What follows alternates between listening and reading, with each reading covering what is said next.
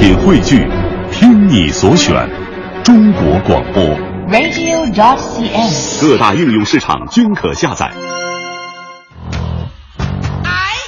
娱乐红黑榜，一榜知娱乐。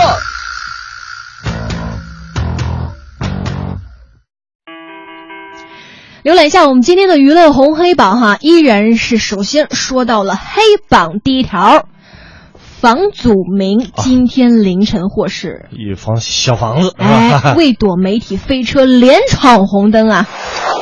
今天凌晨零点呢，刑期已满的房祖名是重新获得自由了。经纪公司啊，将车开到了这个东城区看守所，把他接走。嗯为了这个躲避媒体的镜头呢，疑似房祖名所乘座驾上演了这个高速飞车。这快速驶向京藏高速进城方向的这车呀，以不低于一百五十迈的速度是一路狂奔。哎，眼见后面还有媒体追随哈、这个商务车不顾前方信号灯的变化，一路加速，连闯多个红灯，甚至为躲开媒体飞跃哈、路边高台。这场面特别的惊险、还好是有惊无险了。凌晨三点左右呢，房祖名方是发声明说确认自己已经正式获释了，嗯宣布明天下午召开媒体见面会，正式向公众道歉。上榜理由是这显而易见了。哎呀，回顾之前啊，这个房祖名经纪公司的发言人朱先生就说了，开不开发布会要问房祖名的意愿。如果举行招待的话呢，一定是在北京。嗯至于成龙呢，连日来因为忙于贺岁片的这个宣传啊，即使房祖名开这个记者招待会，他也不会列席。但是作为房祖名的母亲林凤娇将会陪儿子和记者见面。嗯，那么明天啊，就到了这个道歉记者会了，应该会如期举行吧你？看人家挑这日子，情人节给大家道歉，你说你到底是干了啥事儿了啊？反正真的希望这个房祖名经过刑期的反思和悔过哈，能够真正告别毒品，重新做人，且行且珍惜吧。没有谁能忘记这真挚情谊，你会祝福我，我也会祝福你。且把泪水轻轻拭去，期待再相遇。就算相见会想起我，我也会想起你。默契永存你我心底，情缘系千里，且行且珍惜。啊，等这一句等的我老着急了。我来看一看今天娱乐黑榜的第二条，娱乐红黑榜的黑榜第二条说的是汪峰经纪人斥责汪峰的前妻是吧？叫做葛，其实准确的说，应该是前女友，不是生孩子了吗？生生孩子。前女友对呀，葛小姐造谣生事，洁身自好点吧。哎呀，我估计今天上榜的应该是汪峰同志啊。汪峰成功求婚章子怡，爆出这个张家人大闹求婚宴的传闻呢，一时间是这个喜事变闹剧啊。那曾经为汪峰生下女儿的前女友这个葛小姐，应该叫葛慧杰是吧？对也是站出来接受访问了啊，说这个啊，汪峰啊，你都是个虚伪的人儿啊，你就不要再装了。啊，无情这个嗜赌，还屡次劈腿。那汪峰呢，曾经给了这个葛小姐三十万啊，逼着她写保证书啊，你不要再找我要钱了啊，我要要也是要你的梦想。他呢不看好这个汪峰和章子怡的恋情，说他们两个人应该会分开。那对于葛慧杰的这一番言论呢，认证为汪峰经纪人的小涛的博主叫做呃涛微博七六就发声明予以反驳，说这个葛小姐呀、为了个人目的啊，这个诋毁造谣，并奉劝她说你洁身自好一点吧。哎呀，这个汪峰经纪人就这么吐槽说：“可以说点实话吗？啊，认识你十年有余，是谁好玩无度不顾家人和孩子？是谁在分手后还无数次的找他来索要财物？嗯但这个他就是汪峰了哈。哎，说三十万只是你其中某一次索取而已，甚至到处找他周遭的人去借钱也不呃这个就是不为过哈，嗯也很多次了，不要无休无止的为了个人目的去诋毁造谣，也劝你洁身自好。说他一直忍而不发，就是因为你是孩子的母亲啊。哎呀，如果可以拿出你要钱的功力以及次数去多关爱一下孩子，那不好吗？嗯请不要太过分。哎，你听听，这又是一出狗血剧继续上演。没错，孰是孰非哈，我们难评判，因为怎么说呢？清官难断家务事儿啊，对不对？没错没错。反正我们想说啊，既然情缘已尽，你们就记得各自的好吧，那些爱恨情仇就让它随风飘散吧。再见，青春永恒的地方。哎呀，想一想啊，TFBOYS 都上春晚了，你说我们哎，确实是老了啊。我们来看看今天娱乐黑榜的第三条。呃，这个 HBO 否认江波美版的《甄嬛传》，说片方是在炒作。你看现在啊，越来越多的中国影视作品特别热衷于出国镀金，没错镀不了金呢，也能涨涨人气，对吧？可是出国就真的只会加分不会减分吗？No No No，那不一定，对吧？比如在柏林电影节开幕，咱昨儿也说了，作为唯一一部华语的竞赛片的一步之遥，媒体普遍差评啊。电视方面也有鲜活的例子，一四年的时候，《甄嬛传》被美国团队看上制作美版啊，制片人当时就透露了，说缩减成六集的这个电视电影呢，将于年底登陆美国的 HBO 电视网，哦成为首部在美国主流电视台播出的我们的中国的电视剧。嗯嗯。但你看，直到现在，各种前期宣传片都放出来了，却没有任何要在美国播出的意思。更加雪上加霜的是，人家当事方哈，这个 HBO 亚洲新业务高级副总裁范贝贝就公开表示，说这部电视剧并没有卖到他们那里呀，是片方的炒作嘛。呵呵，说说说连英剧都难卖到美国主流媒体，何况中文的宫斗剧呢？上榜理由啊，其实你像《甄嬛传》卖到日本、韩国呢，那都是有口皆碑的，对吧？你何必刻意制造啊扬我国威、走出国门、冲出亚洲的这种炒作呢？你吊高了观众的胃口，最后被打脸，显得自己格调特别特别的低。那我觉得国产片哈，呃，出国留洋镀金是吧？这这这还是低调一点，你拿到实际成成绩之后，你才能把腰杆子挺直，要不然呢，哈，那就是一劫呀。斩断情丝心犹乱，千头万绪人娘娘啊，赏他们一丈红。谁让你这么高调啊？对对对，吹牛有点吹大发了。做做事儿呢是要高调一点，但是这种这种事情其实它跟做人是一个道理的，嗯做人一定要相对来说低调一点，对吧？对呀，呃，《甄嬛传》是好，你可以无限的重播，但是这种，嗨，你没定的事儿你就出来在这儿夸海口是吧？得到国人认可就好了嘛，就可以了，足够了啊，好吧，接下来继续我们的娱乐红黑榜。娱乐红黑榜榜单继续。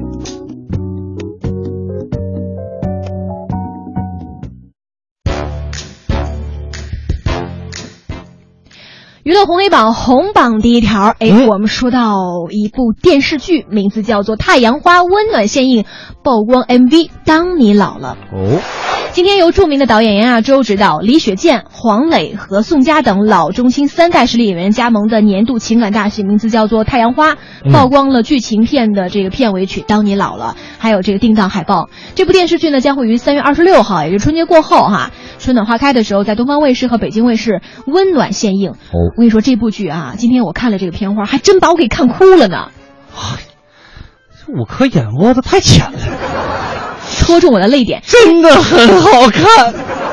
因为它主要讲述的是什么呀？讲述的就是玩世不恭的这个主人公，名字叫海皮，他是由黄磊来饰演的。哎，黄磊演技真好。，对他与患有阿尔茨海默症的父亲，就是李雪健老师，嗯，父子之间从最初的这个敌视、漠然，到逐渐的心灵接近，嗯最终找到曾经拥有的爱和力量的这个故事。还有就是这个海皮主人公和易爽，就是由宋佳饰演的这两个人，在大城市与胡同间寻找着属于他们的面包与爱情、奋斗与生活。听听这个故事梗概就特别的暖人心。哎呀，这剧里面就说说男人的一生啊，是儿子也是父亲。嗯，前半生儿子是父亲的影子，后半生父亲是儿子的影子。你看看，剧当中呢，父子俩是不离不弃，心灵距离越来越近哈，正应了这部剧的宣传语。黄磊在里面就说了说，我爸现在是我儿子，我是我爸的爸。因为后来老年老年人就有点那个 老年痴呆症嘛，哦他跟爸爸在一块儿相处的那种点点滴滴，真的非常的感动人心。是的也有的片花可以看出，像李雪健老师、黄磊、宋佳，无疑将会奉献二零一五年最具表演规格的一个情感大餐。尤其片尾曲《当你老了》，由第一季中国好歌曲的学员赵找来创作演唱，而且据说哈、这个莫文蔚在今年春晚也将会演唱这首《当你老了》，为全国观众维新拜年。我们还是先听为快。昏沉。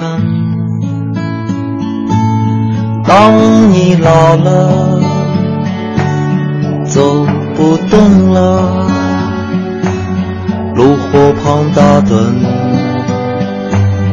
回忆青春。多少人曾爱你青春欢畅的时辰，爱慕你的美丽，假意或真心。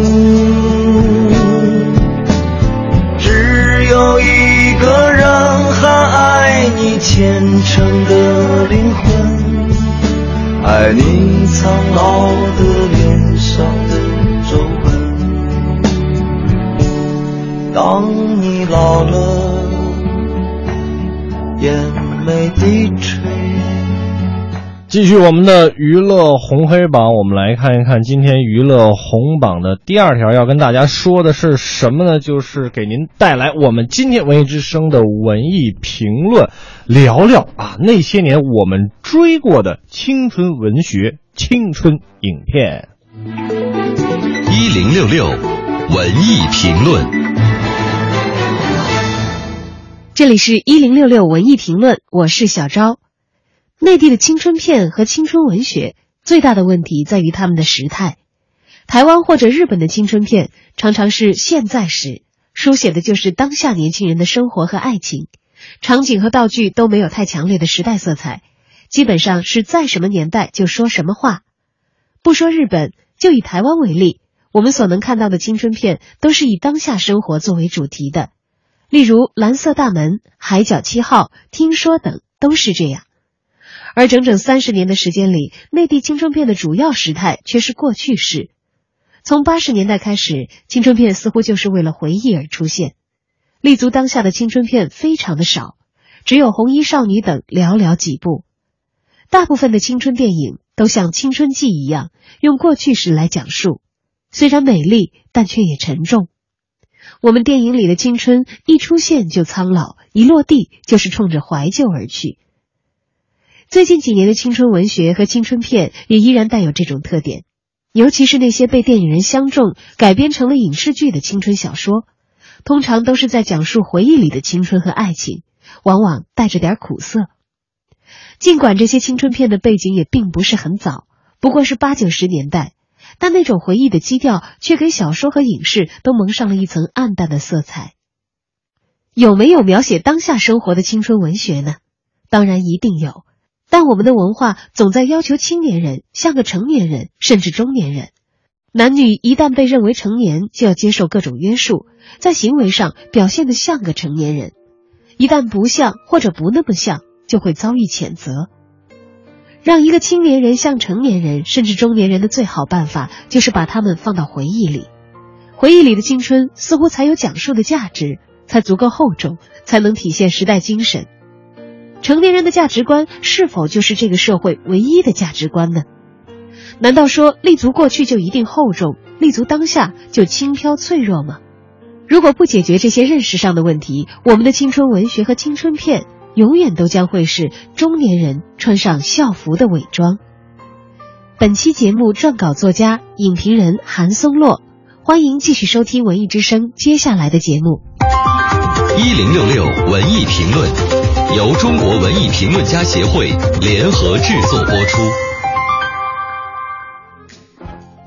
继续来看一看我们今天的娱乐红黑榜的红榜第三条，说到的是一部电影，名字叫做《盲症》，将会拍中国版，主演锁定谁呢？那就是这个人气红星杨幂和鹿晗喽。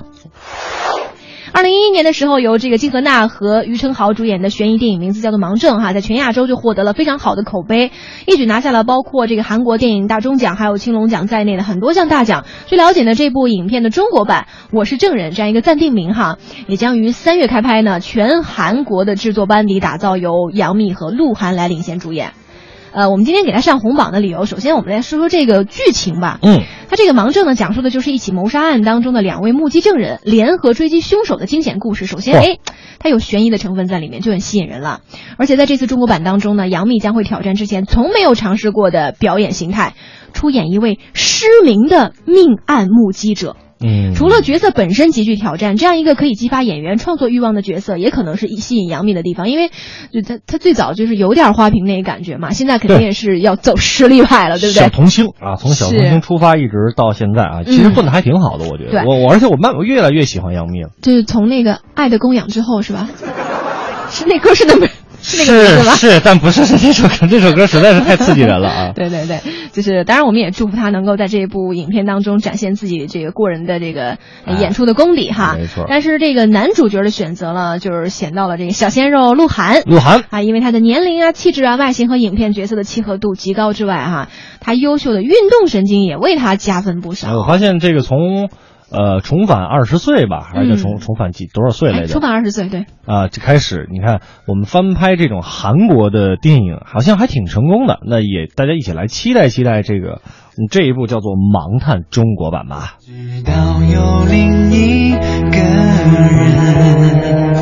这应该就是重返二十岁当时鹿晗所唱的那个《我们的明天》。嗯。